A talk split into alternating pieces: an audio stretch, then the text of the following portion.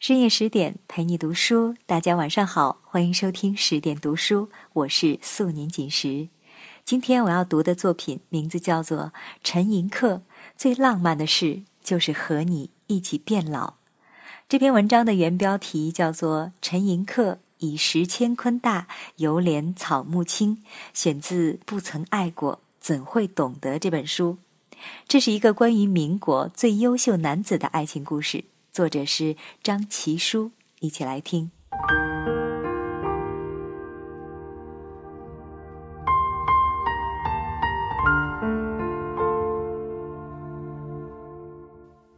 读研时，导师最头疼的就是我们这帮女学生，年纪不小，学历还算高，脾气又有点傲，个个都是单身。我的同学 Z 是其中的佼佼者，她相亲无数，却无一成功，原因无他，这姑娘的眼光非常挑剔。遇到老实沉稳的公务员，她嫌弃对方不懂浪漫；遇到风趣幽默的摄影师，他怀疑对方花心；遇到又能干又能说会道的创业男，他又介意起对方飘渺不定的未来。不过眼高于顶的 Z 最后却栽了跟头，他喜欢上当时学校新聘的海归教授，对方年轻有为，斯文俊秀，父母也都是教授，教养极好。难得的是，他性格温和，每每授课时，总有其他院系的小学妹慕名而来。 Z 对他是打心眼的满意，想尽办法邀约，但这位教授似乎并不怎么热络，和他吃过一次饭就没有后续了。 Z 暗地托了导师去问话，对方倒很坦白，拒绝的原因十分详尽。Z 挺好的，不过太书呆子了，好像不怎么喜欢打扮，也不怎么合群。吃饭时他说过不会做家务，我呢，还是希望将来的女朋友会做饭。这个结果让我们几个女同学都感慨了好长一段时间。别说女人择偶现实，男人也同样如此。所以我们在对别人挑剔的同时，也一定要努力成就更好的自己，不然也只能剩下被踢掉的份儿。认真的男人最有魅力。说到陈寅恪，他绝对是中国现代最负盛名的历史学家、古典文学研究家、语言学家，更被誉为全中国最博学之人，近三百年来一人而已。这样一个天才的史家，放到如今恐怕会被打上直男癌的标签，因为他曾经大男子主义地说：娶妻仅生涯中之一事，小之又小者耳，轻描淡写，得便了之可也。不仅如此，他认为学德不如人是人生大耻，而娶妻不如人不足言耻。一个人应该把志向放在学术和事业上，一心惦记取得娇妻美妾是很愚蠢的事情。所幸那是在崇文尚武的民国，就冲他满腹学识，也有才女佳人前赴后继的示爱。换成现在的姑娘，大概只会扔个白眼，分明是单身狗的命。当然，在没有遇到爱情之前，我们都曾经轻狂过，目中无人，最后却甘为对方门下走马，俯首博得一笑。陈寅恪也不例外，遇到唐云，他打破了自己的誓言。提起唐云，大概很少有人熟悉，她是陈寅恪的妻子，他们是相亲认识的。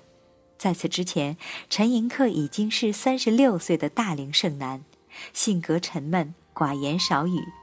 陈父三番五次地催促他结婚，最后不得不警告：“尔若不娶，五季代尔聘定。”陈寅恪无奈，他的个人问题成了头等大事，也成了清华园的悬案。在自由恋爱的今天，相亲仍然具有很大的市场。也许在有些人看来，它无异于一场明码标价的交易，但奇怪的是，它的成功率竟然还不错。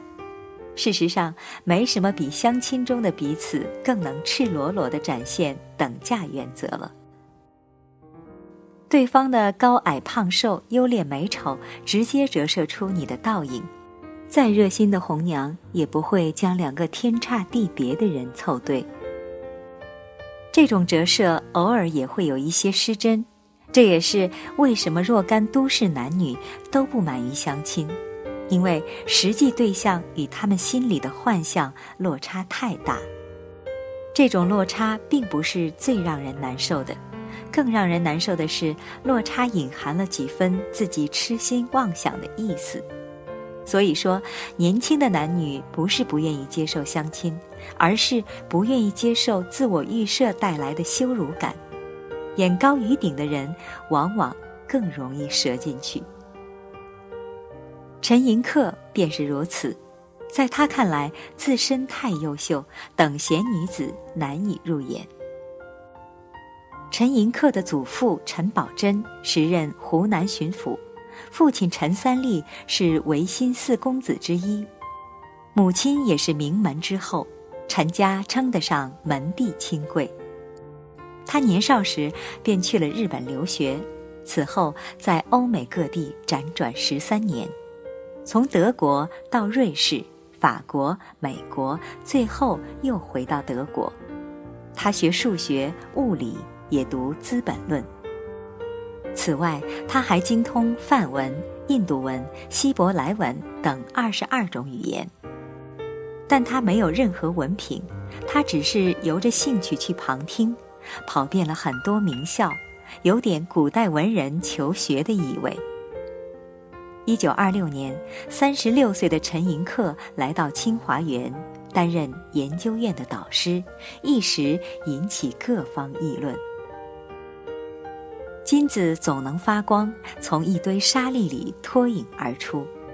清华园的师生很快就折服于陈寅恪的学识，每每他开课，慕名前去的学生挤满了教室，常常还有别的教授过来旁听，因此他被称为教授的教授。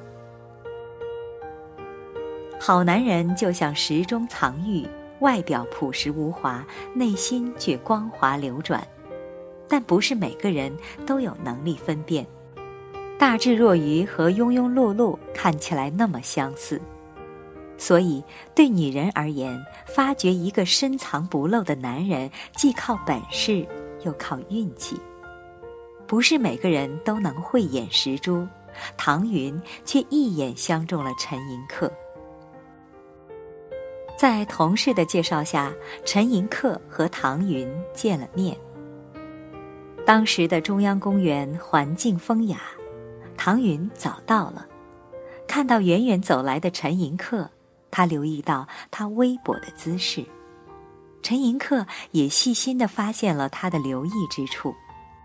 在谈话里，他解释自己的足部有多处鸡眼和胼胝，这是早年留学时常穿不合脚的硬皮鞋留下的。三十多年后，唐云写诗回忆了这一幕：回首燕都初见时，恰排小酌待君来。他和陈寅恪的缘分由此开始。唐云正是三十岁的年纪，出身名门，是唐景崧的孙女，自小读书，先后就读于北洋女师、金陵女子大学。她喜爱音乐和美术，闲暇时一个人弹琴唱歌，在旧报纸上练习书法，曾得到散远老人等多位书法大家的赏识。她还具有美术天赋，也同欢乐也同愁一书刊登了唐云在北洋女师学习期间的钢笔画，人物形象很像福楼拜和巴尔扎克小说笔下的那些法国贵妇人。遇到这样的唐云，陈寅恪做了自己之前觉得愚蠢的事，他坠入爱河了。在一次短暂的分别时，他甚至巴巴地写诗寄怀，赢得阴晴圆缺意，有人误还独登楼。一九二八年，陈寅恪和唐云在上海举行婚礼。从此，唐云作为一代才女的光环，默默地消融在丈夫的生命里。这无疑是一段琴瑟和鸣的好姻缘。他们两人都学识深厚，私下常常赋诗唱和，他更是他的最佳助手，找文献、查资料、记笔录、诵读，这些都是他的日常工作。婚后不久，唐云就怀了身孕，生下孩子后，为了全心全意照顾家庭，她毅然辞去了工作，坚韧的北洋新女性开始退居幕后。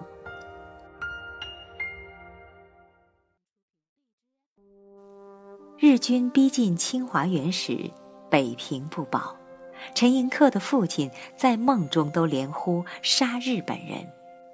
北平沦陷后，陈父绝食五日而亡。在给父亲守灵的那些晚上，陈寅恪久久地躺在走廊的藤椅上，望着远处的天空。这时，他因为高度近视和用眼过度，右眼已经看不清东西了。唐云劝他手术，但术后的休养时间太长。为了离开沦陷区，陈寅恪放弃了手术，他带着妻儿离开北平，踏上了流亡之路。家亡国破此身流，寒管春寒却似秋。几乎是在没有参考书籍的情况下，陈寅恪撰述了两部不朽的中古史名著《隋唐制度渊源略论稿》和《唐代政治史述论稿》，藏之名山，传之后世。没有人知道这两部著作背后的艰辛。他住在最简陋的茅草房里，每逢阴雨天，冷风呼啸，屋顶的茅草被一层层地刮走。到了炎夏时候，屋子里闷不透气，酷热潮湿，蚊虫到处出没。陈寅恪完全不在意外界环境，屋里没有桌子，他坐着一只小木凳，趴在箱子上写作。一九四四年十二月十二日，陈寅恪的唐代三稿中的最后一部《元白诗监正稿》基本完稿。但就在这天早上，他起床后痛苦地发现，他的左眼也看不见了。陈寅恪叫来女儿，让她通知学生们，今天不能上课了。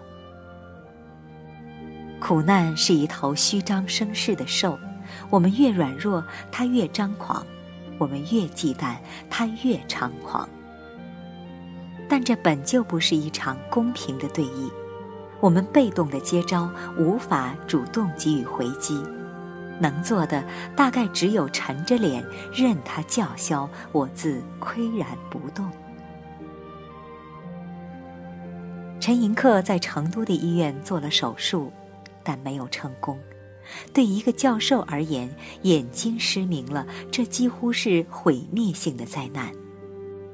他没有留下任何文字记载这段时间的经历，他不愿让人窥探自己内心的苦痛。是唐云陪他熬过来的，他起初非常暴躁，但很快就归于宁静了。一个内心强大的人，外界的风雨很难撼动其根基。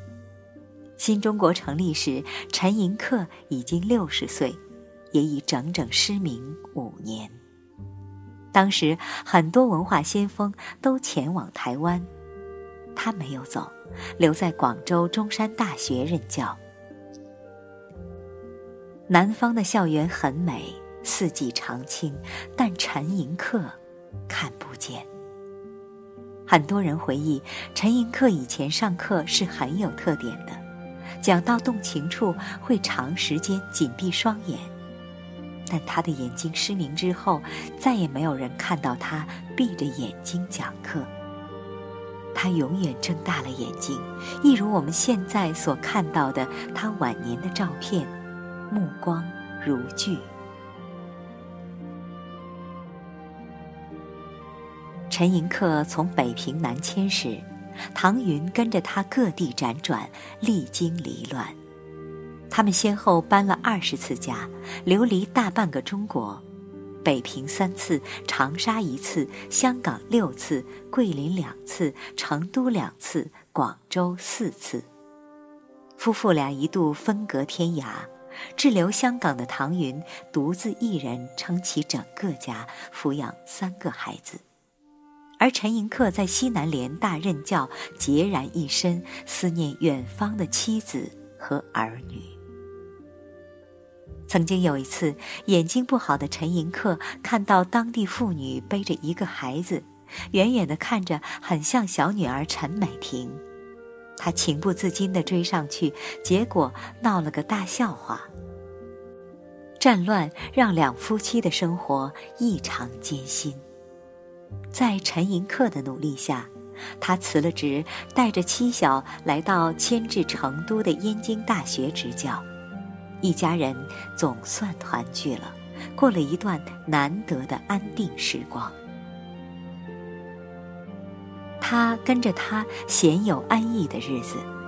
陈寅恪壮年盲目，暮年鬓足，饱经忧患，而唐云不离不弃地相伴左右，亲力亲为地照顾他。那时，为了给陈寅恪补养身体，唐云特意买了一只怀了胎的黑色母山羊。待母羊生了两只小羊以后，他便学着挤羊奶。唐云出身于官宦世家，他以前哪曾挤过羊奶，自然是一番手忙脚乱，经常是费尽力气才能挤出一小碗羊奶。但每回她都舍不得喝一口，全端给陈寅恪，看着丈夫一口口喝下去。自三十六岁入清华园国学院，陈寅恪一辈子都是教授，甘于清贫，对人总自称教书匠。但这样一个勤恳朴素的教书匠，却成了拔白旗的对象，被以政治理由下岗了。七十五岁时，文革来了，他大部分时间都卧病在床。这个双目失明的瘫痪老人已经无法下地，不能动弹，只能被抬着出去批斗。一九六九年，陈寅恪因病离世。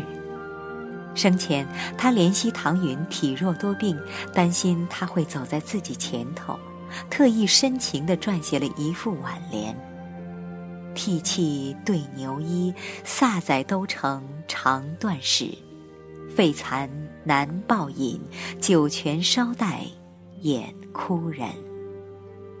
谁知道他自己先撒手人寰了。仅仅四十五天之后，唐云也静静地走了。在哈佛大学时，陈寅恪曾对友人吴宓阐述自己的五等爱情论。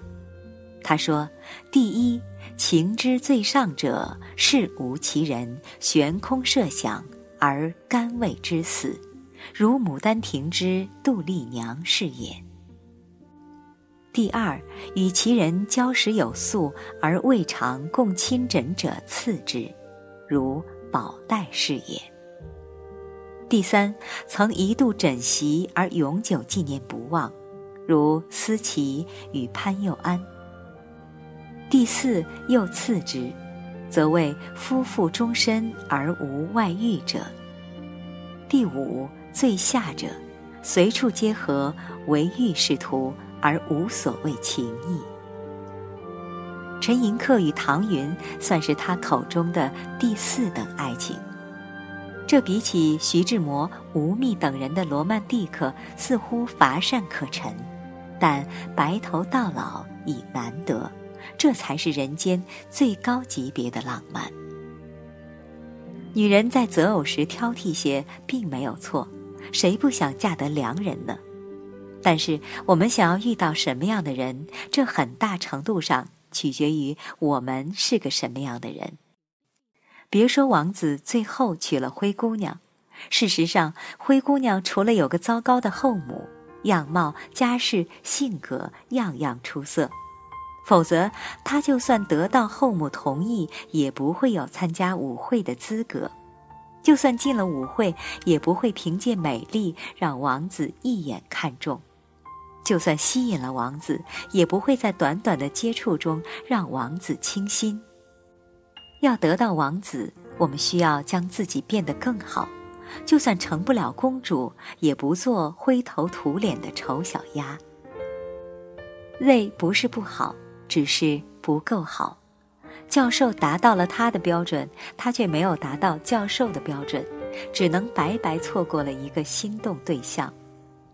反观唐云，虽然也是眼高于顶，蹉跎到大龄，但他却让同样挑剔的陈寅恪低下身段一生到老，因为他足够优秀。所以女人的一生都是修行，美容颜、生气质、学家务、通世故，永无止境，日久弥深。如此我们才能遇到更好的自己，也遇到更好的那个他。文章分享完了，就如作者所说，优秀的男子会爱上谁，会选择谁，会放弃谁，我们又要如何提升自己，才能俘获那些优秀男子的心？我希望我讲透了，你看懂了。这里是十点读书，更多节目收听可以关注微信公众号十点读书，我是素年锦时。如果你喜欢我的声音，也可以微信检索阿杰微体验拼音或者汉字，就可以找到我。好了，今天节目就是这样，我在仙鹤居住的地方河南鹤壁向你道一声晚安咯，再见。